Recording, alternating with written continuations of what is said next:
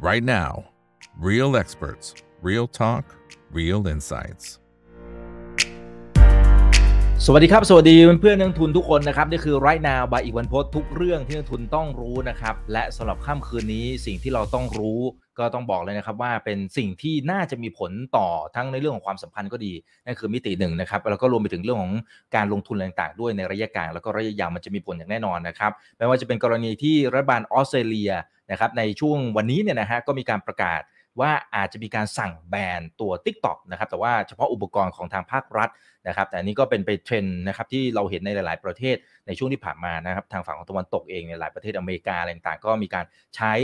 ลักษณะคล้ายๆกันนะครับ นั่นคือประเด็นที่หนึ่งที่เราจะคุยกัน ในขณะเดียวกันทางฝั่งของจีนเองก็มีการประกาศว่าจะสอบสวนทางบริษัทไมครอนนะครับก็เป็นบริษัทชิป ชื่อดังของประเทศสหรัฐอเมริกานะครับดังนั้นตรงนี้มันก็เป็นสิ่งหนึ่งที่ไม่มั่นใจนะครับว่ามันจะเริ่มเห็นเรื่องของความขัดแย้งที่มันจะเริ่มหนักหน่วงมากขึ้น นับจากนี้เป็นต้นไปหรือไม่อย่างไรนะครับและในมุมของนักลงทุนอย่างพวกเราเราควรจะต้องทำอย่างไรนะครับวันนี้ได้รับเกียรติจากอาจารย์ภากรกัชลีนะครับเจ้าของเพจอ้ายจงนะครับหรือว่าอาจารย์ปอนั่นเองนะครับ วันนี้ให้เกียรติมาร่วมพูดคุยกันนะครับ สวัสดีครับอาจารย์ปอครับผม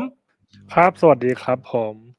ครับอาอาจารย์ปอยังอยู่ที่ประเทศจีนนะครับ เพราะฉะนั้นวันนี้ไลฟ์สดมาจากต่างประเทศเลยนะครับ ส่วนท่านไหนที่อยากจะสอบถามอะไรจริงๆอาจจะไม่จำเป็นต้องเกี่ยวข้องกับ 2 เรื่องนี้ก็ได้นะครับ ถ้าเกี่ยวข้องกับเมืองจีนต่างๆ ก็สามารถพิมพ์เข้ามาได้ทุกช่องทางนะครับ Facebook YouTube Twitter Clubhouse ห้อง Open Line Chat แล้วก็ TikTok นะครับ โอเคนะครับ เราไปที่ภาพใหญ่ก่อนนะครับ สิ่งที่เราครับเห็นเนี่ยตอนเนี้ยนะฮะมันเป็นความขัดแย้งที่ถือว่าจะเรียกว่ามันคือสงครามย่อมๆไหมฮะสงครามเทคโนโลยี สามารถพูดคำนี้ได้หรือยัง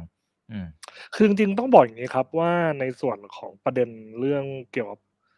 แผง IC นะครับหรือเซมิคอนดักเตอร์อะไรอย่างเงี้ยนะครับหรือว่าชิปเนี่ยนะครับผมจริงๆอะต้องบอกว่าเกิดขึ้นมาสักพักใหญ่ๆแล้วนะครับถ้าให้ผมถึงใช้คำนี้ จริง ๆ ย้อนกลับไปตอนประเด็นที่เราค่อนข้างให้ความสนใจค่อนข้างเยอะแล้วกันนะครับ ในสมัยหัวเว่ยเนาะนะครับ ตอนนั้นเนี่ยเราก็เอ่อ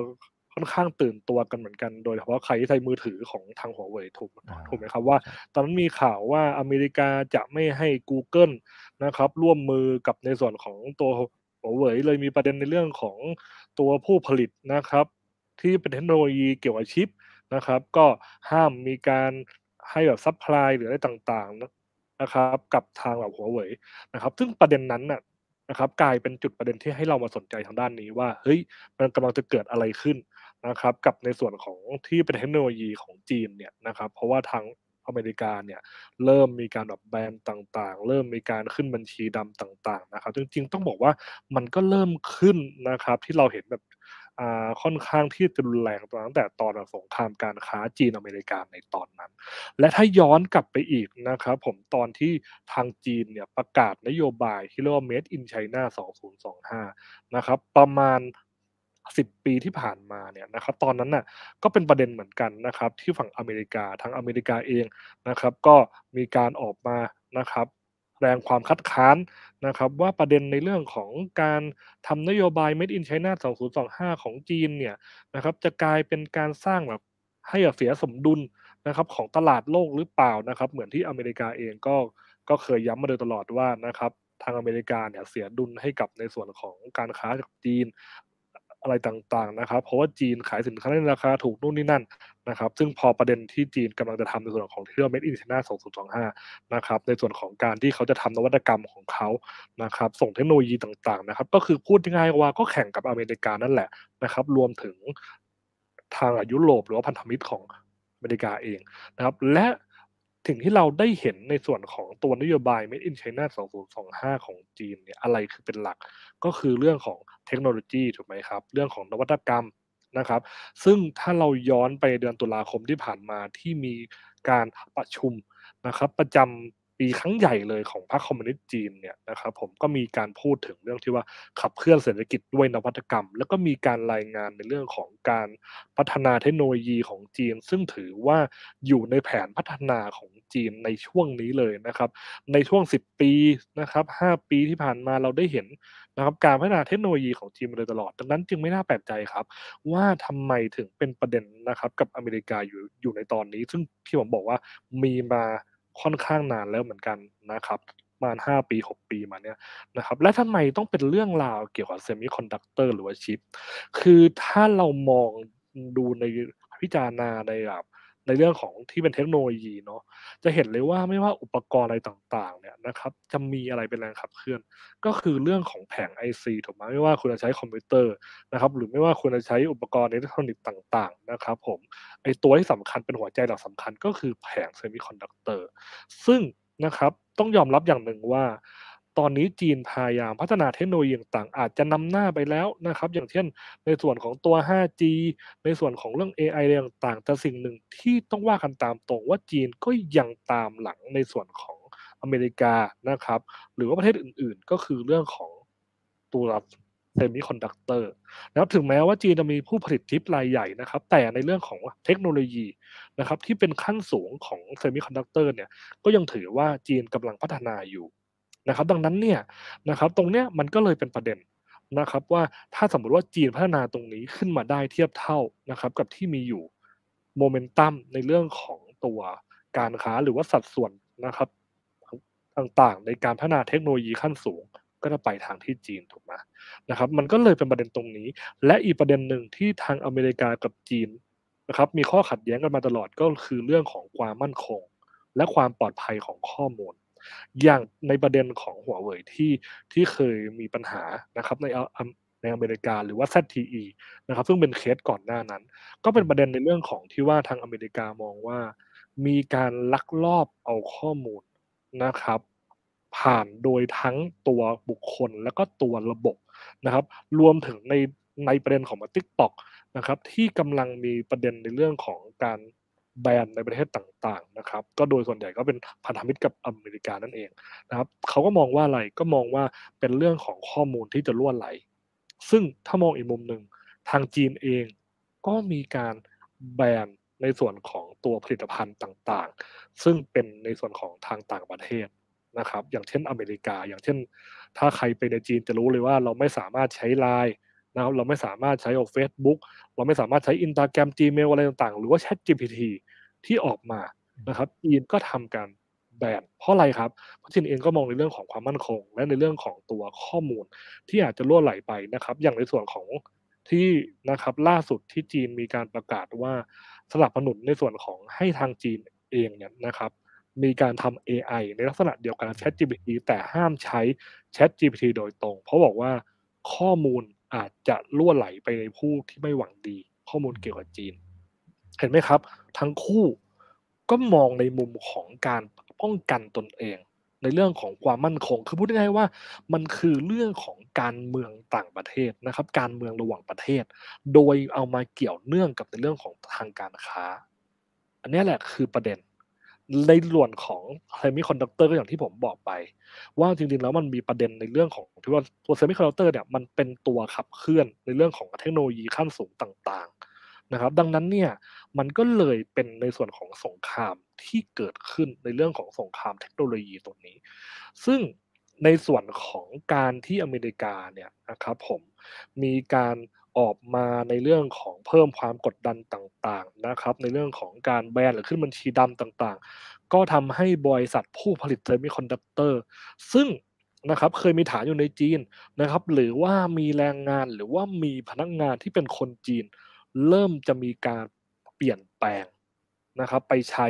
ในส่วนของที่อื่นแทน อันนี้ก็เป็นสิ่งที่เราได้เห็นซึ่งมันก็กระทบไปตรงนี้ แล้วกระทบกับใครก็กระทบกับจีนถูกไหมดังนั้นนะครับ จีนเขาก็มีการตอบโต้ตรงนี้ คือพูดง่ายๆว่ามันคือการตอบโต้ไปมาในเรื่องของตรงนี้นั่นเองครับ อย่างล่าสุดที่เป็นในเรื่องของการแบนสอบสวนในส่วนของบริษัท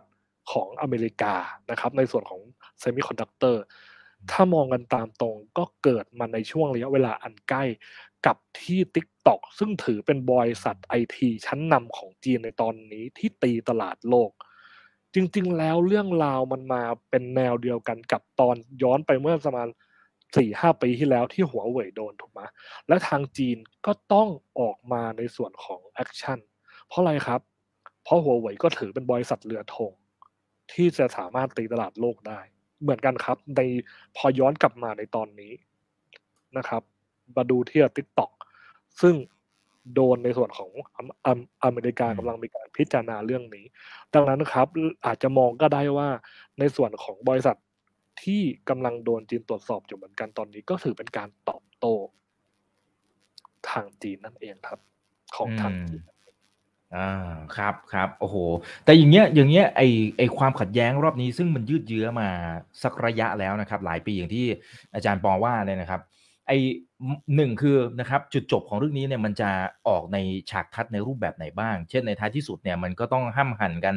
นะครับ ถึงจุดใดจุดหนึ่งหรือเปล่า หรืออีกอีกขาหนึ่งจริงๆเขาก็ต้องพึ่งพากันประมาณหนึ่งด้วยไหมครับ มันมันจะแยกกันยังไงฮะ ด้านหนึ่งก็ต้องสู้ด้านหนึ่งก็ต้องพึ่งพากัน คือจริงต้องบอกแบบนี้ครับว่า คือใน ในประเด็นเรื่องประมาณนี้นะครับในทั้งประเด็นเรื่องของข้อขัดแย้งทางภูมิรัฐศาสตร์ ทั้งใน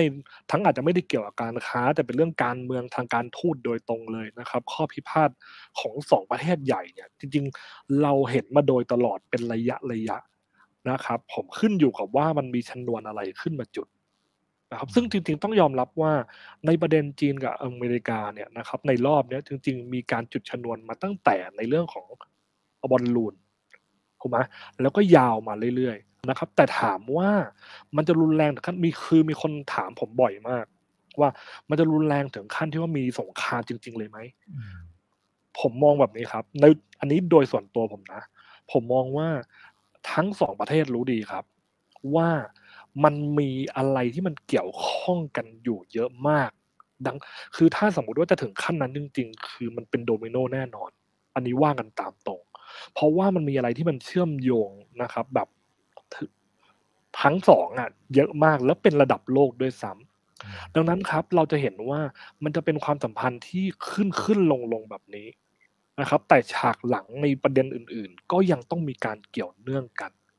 ก็มีการในส่วนของเจรจา มีในเรื่องของการออกมาเรียกร้องแบบนี้ทั้งคู่ นะครับ อย่างในประเด็นของตัว TikTok เองอะทางจีนก็ออกมาตอบโต้ action เดี๋ยวในกรณีของตัวไมครอนแน่นอนว่าทางอเมริกาก็ต้องตอบโต้แต่ว่ามันจะเป็นในลักษณะของทางการทูตการใช้กระทรวงการต่างประเทศของตนเอง ในการที่ตอบโต้แสดงจุดยืนของตนเอง แต่ในการค้าส่วนอื่นที่ยังไปได้ก็ไปในตรงนั้น แต่ในสิ่งหนึ่งที่เราจะได้เห็นก็คือว่าทั้งสองประเทศ ก็จะมีการที่เรียกว่าเตรียมแผนหมายถึงว่า จะพยายามที่พยายามทำในส่วนของตนเองที่สามารถจะทำได้อย่างที่เราเคยคุยกันในประเด็นเรื่องของการค้ากับรัสเซียนะครับ ในส่วนของการใช้เงินหยวน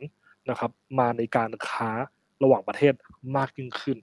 และในส่วนของการที่จีนตอนนี้เริ่มมีโมเมนตัมคือหมายถึงว่าเริ่มเพิ่มความสำคัญในส่วนของกับอาเซียนมากขึ้นกับเอเชียเพิ่มมากขึ้น ก็เป็นส่วนหนึ่งในนโยบายของจีนที่จะลดการพึ่งพาในฝั่งตะวันตกในฝั่งอเมริกา และมาสร้างจุดยืนของตนเอง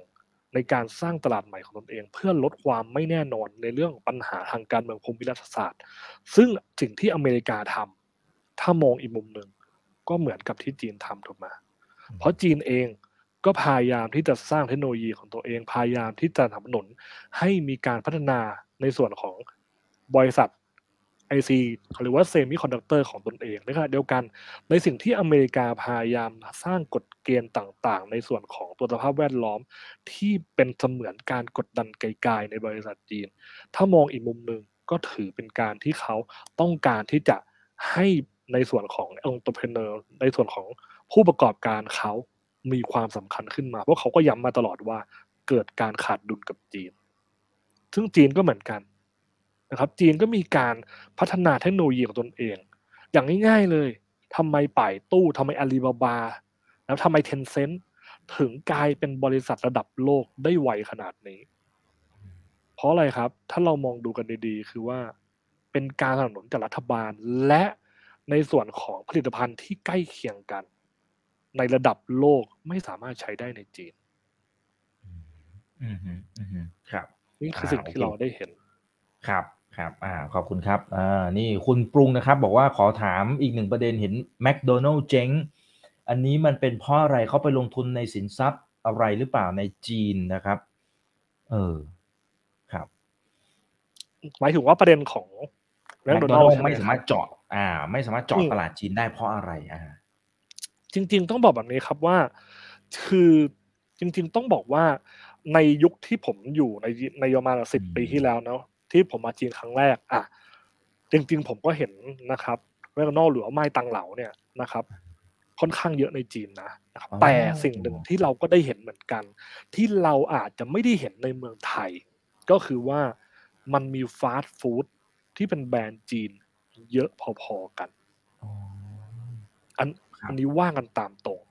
อืมอันนี้ตอบแบบกว้างๆเลยนะครับ เดี๋ยวเราค่อยมาเจาะลึกเรื่องนี้ในประเด็นหน้าก็ได้นะครับ แต่อ๋อถ้าเราได้ดูถ้าเราได้เห็นตรงนี้คือมันมีคำตอบในสิ่งที่ผมได้ตอบไปแล้ว ก็คือว่า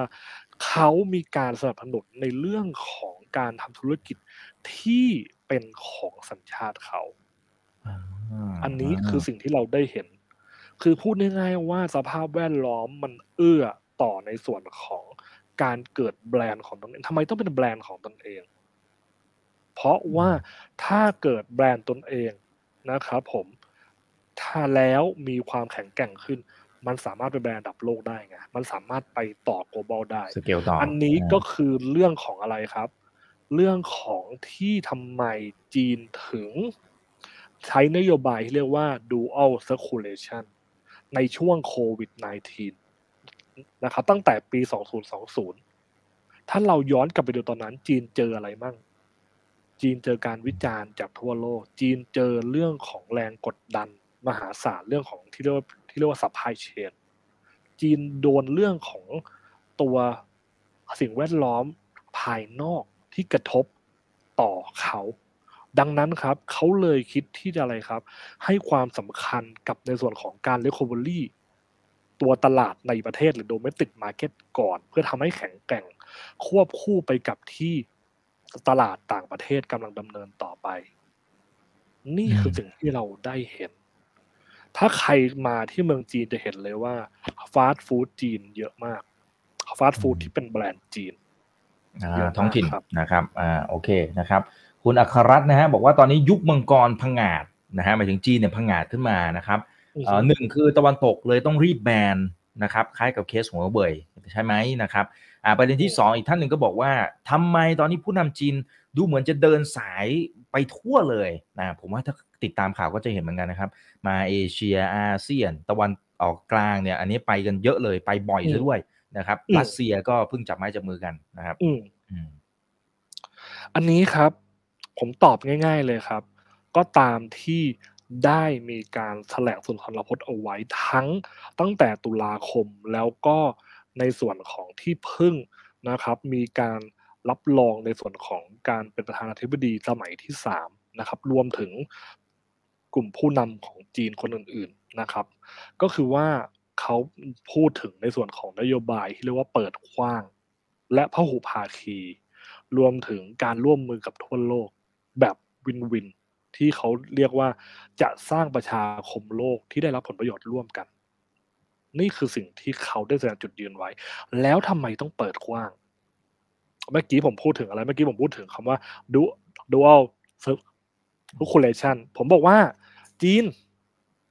กลับมาดูตลาดในประเทศตนเองในช่วงของโควิด แต่ไม่ได้หมายความว่าจีนทิ้งตลาดต่างประเทศนะ แต่จีนแค่รู้ว่าในตอนนั้นเขาทำอะไรได้ ในตอนนั้น supply chain ทั่วโลกมันพัง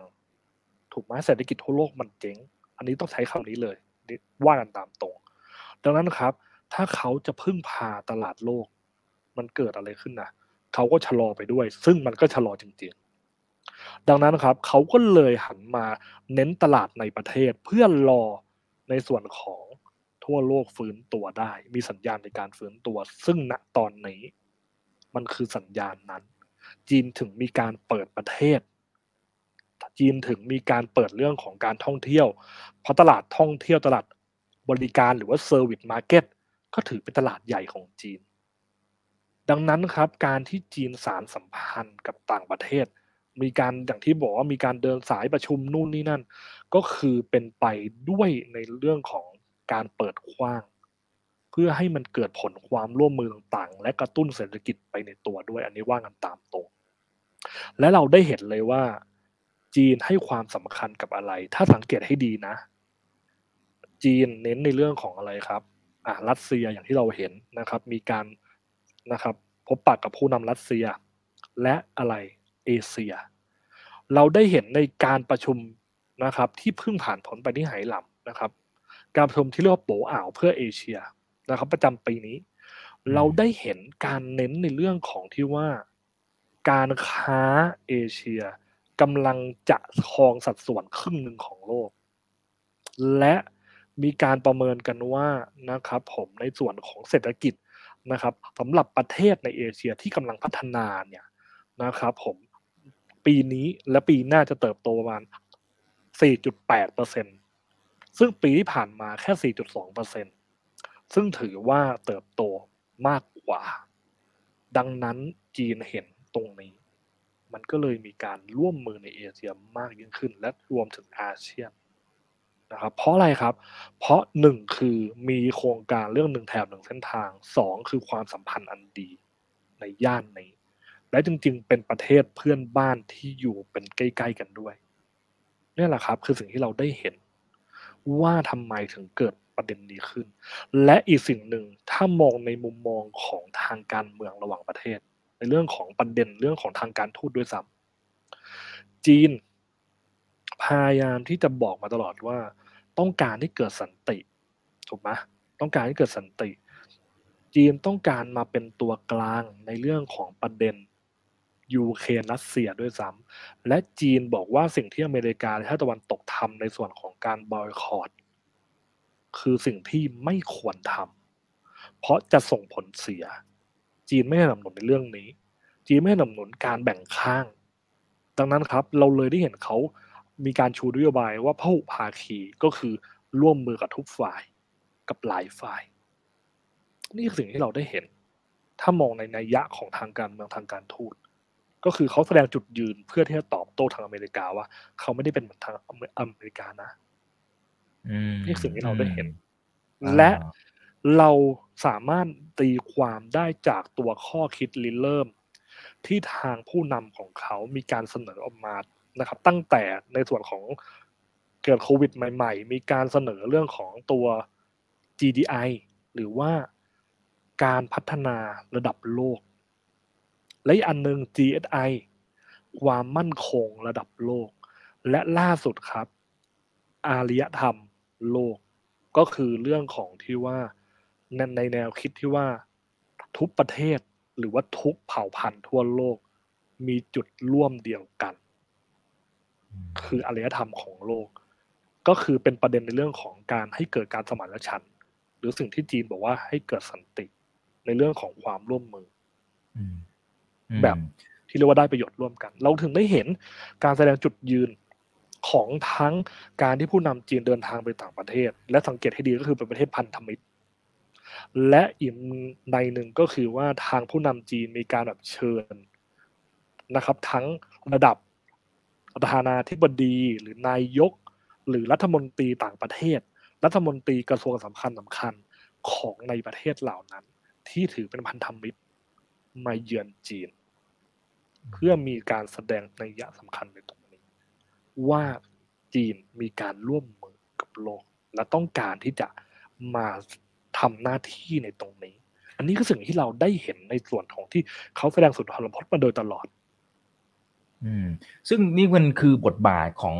ผู้นำโลกซะด้วยซ้ำนะครับ อย่างนี้ไม่แน่ใจว่าด้วยท่าทีแบบนี้อ่าบวกกับการที่สนับสนุนหมายถึงว่าพยายามที่จะผลักดันให้มีการใช้เงินหยวนมากขึ้นนะครับผ่านตัวมาตรการที่ไปจับไม้จับมือกับหลาย ๆประเทศซื้อน้ำมันที่เราเคยคุยรอบที่แล้วนะครับครับประเด็นเนี้ยมันจะทำให้ทางฝั่งอเมริกาบอกเฮ้ยหรือหรือมาเร็วเกินไปละนี่มันบทบาทมันควรจะเป็นของอ้วซะด้วยซ้ำเนี่ยนะฮะอย่างนั้นต้องเบรกไว้หน่อยหรือเปล่าไอ้ตรงนี้หรือเปล่าที่อ่าโอเคจากตอนแรกที่อาจารย์ปอบอกว่ามันอาจจะไม่ได้เกิด เรื่องของความขัดแย้งจนถึงขั้นสงครามหรอก เพราะว่าอ่าสุดท้ายทั้งสองฝ่ายก็จะเห็นแหละนะครับว่ามันมีผลประโยชน์อะไรร่วมกันแต่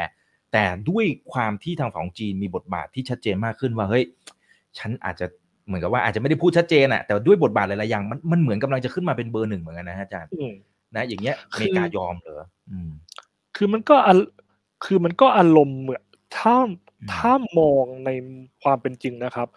มันก็อารมณ์เหมือนคนเก่งสองคนอยู่กลุ่มเดียวกันอะ อ่าแต่เสือเสือสองตัวอยู่ถ้ำเดียวกันได้ไหมฮะถามว่าอยู่ได้ไหมนะครับ ก็อาจจะต้องมีการแบบ กระทบกระทั่งบ้างนิดนึงใช่มันก็เป็นเรื่องปกติอะก็เหมือนที่ที่ผมถามนะครับว่า เป็นคนเก่งแบบเก่งทั้งคู่เลยนะ มีดีกรีกันทั้งคู่เลยแล้วสมมุติอะจบเกียรตินิยมทั้งคู่นะครับ มาทำงานด้วยกัน ผมเชื่อว่ากระทบกระทั่งกันก่อนอยู่แล้วไม่ว่าแต่ทางใดทางหนึ่ง ดังนั้นครับ มันเหมือนกรณีนี้เลย ซึ่งถ้าสังเกตให้ดีนะ เวลาที่อเมริกามีอะไรสักพักจีนมีด้วย หรือจีนมีอะไรสักพักอเมริกามีด้วย และสังเกตให้ดีนะครับ ถ้าช่วงไหนฝ่ายใดฝ่ายหนึ่งเนี่ยมีการชะงักไปในจุดนั้น อีกฝ่ายหนึ่งจะพยายามทำตรงนั้นให้ดีกว่า อย่างเช่น ถ้าสังเกตให้ดี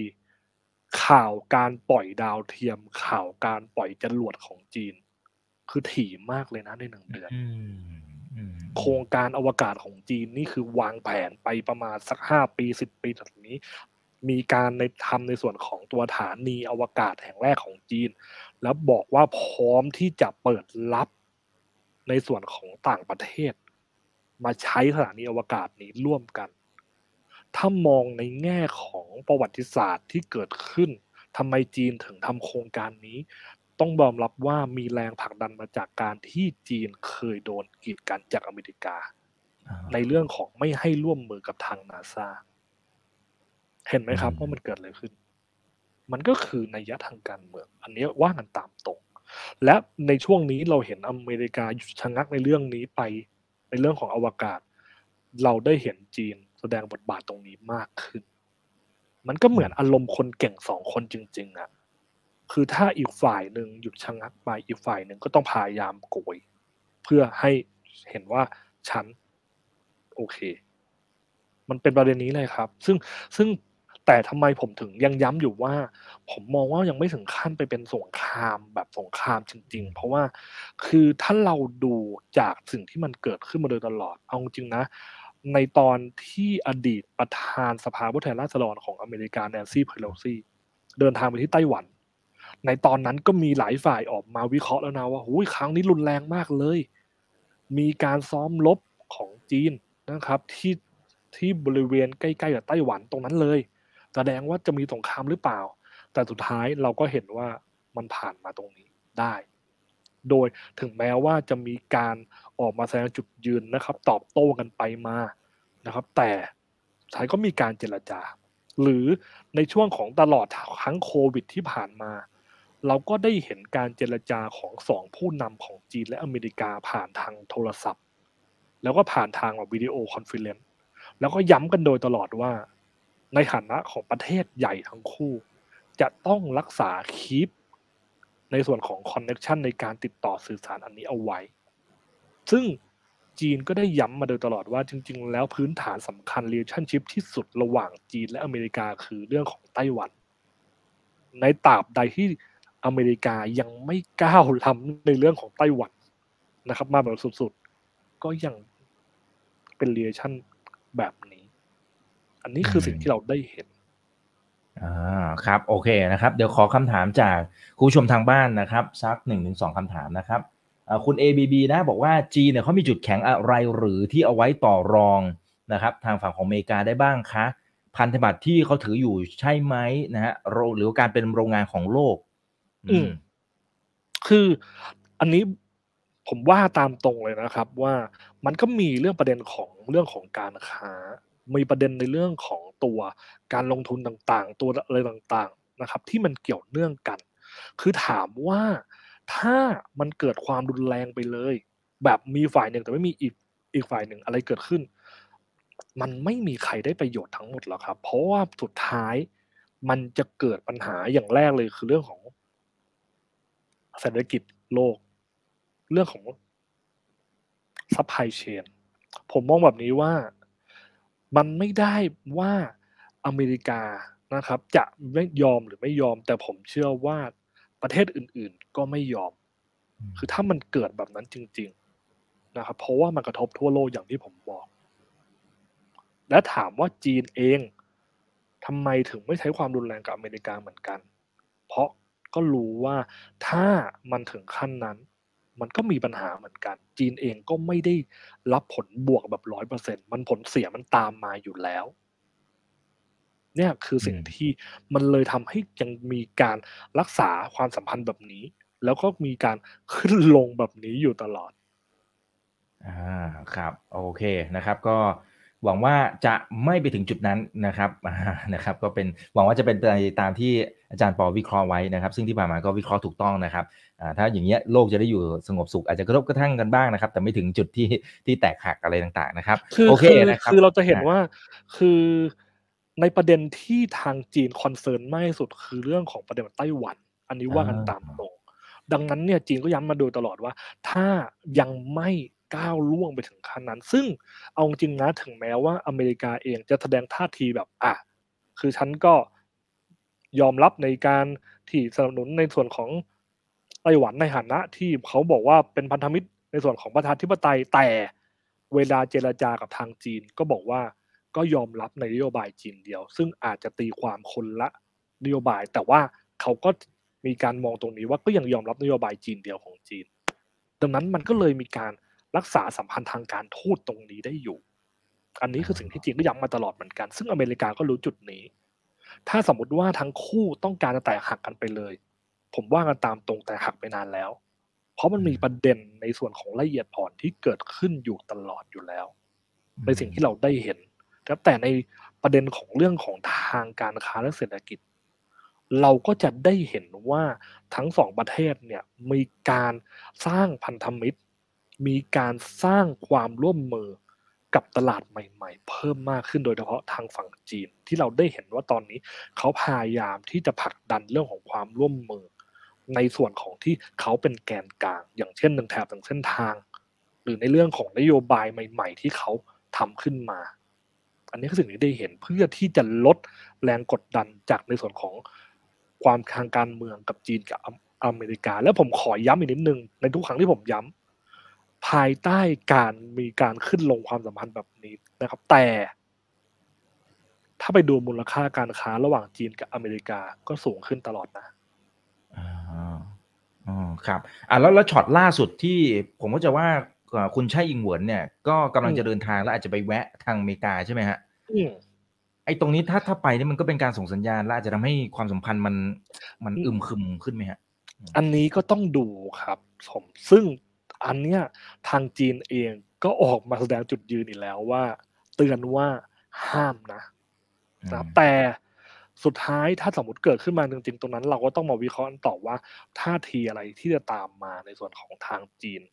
นะครับแต่อืมเอาจริงๆว่าในปีนี้ตั้งแต่ต้นปีก็ฮึมฮึมๆกันมาตลอดเลยเลยจริง ๆนะครับ ซึ่งก็ต้องดูต่อคือคือต้องบอกแบบนี้ครับว่าเรื่องประเด็นของจีนกับอเมริกา คือดูแทบจะรายวันเลยด้วยซ้ำนะครับ เพราะว่าอืมมีประเด็นออกมาเรื่อยๆ จริงอ่า ต้องคอยจับสัญญาณกันตลอดนะครับ แล้วเดี๋ยวถ้ามันมีประเด็นไหนเพิ่มเติมนะครับ ก็จะขออนุญาตเรียนเชิญอาจารย์ปอเข้ามาได้ครับพูดคุยนะครับ ให้ความรู้ดีๆนะครับ เอาอินไซต์ที่อยู่ที่ทางของจีนมาเล่าให้เราฟังด้วยนะครับ วันนี้ขอบคุณมากครับอาจารย์ปอๆครับขอบคุณครัครับบใจเจียนนะครับอ่าส่วนครั้งหน้าจะเป็นเรื่องไหนเดี๋ยวรอติดตามนะครับนี่คือไรนาวบายอิบันพศทุกเรื่องที่นักทุนต้องรู้ครับ สวัสดีครับ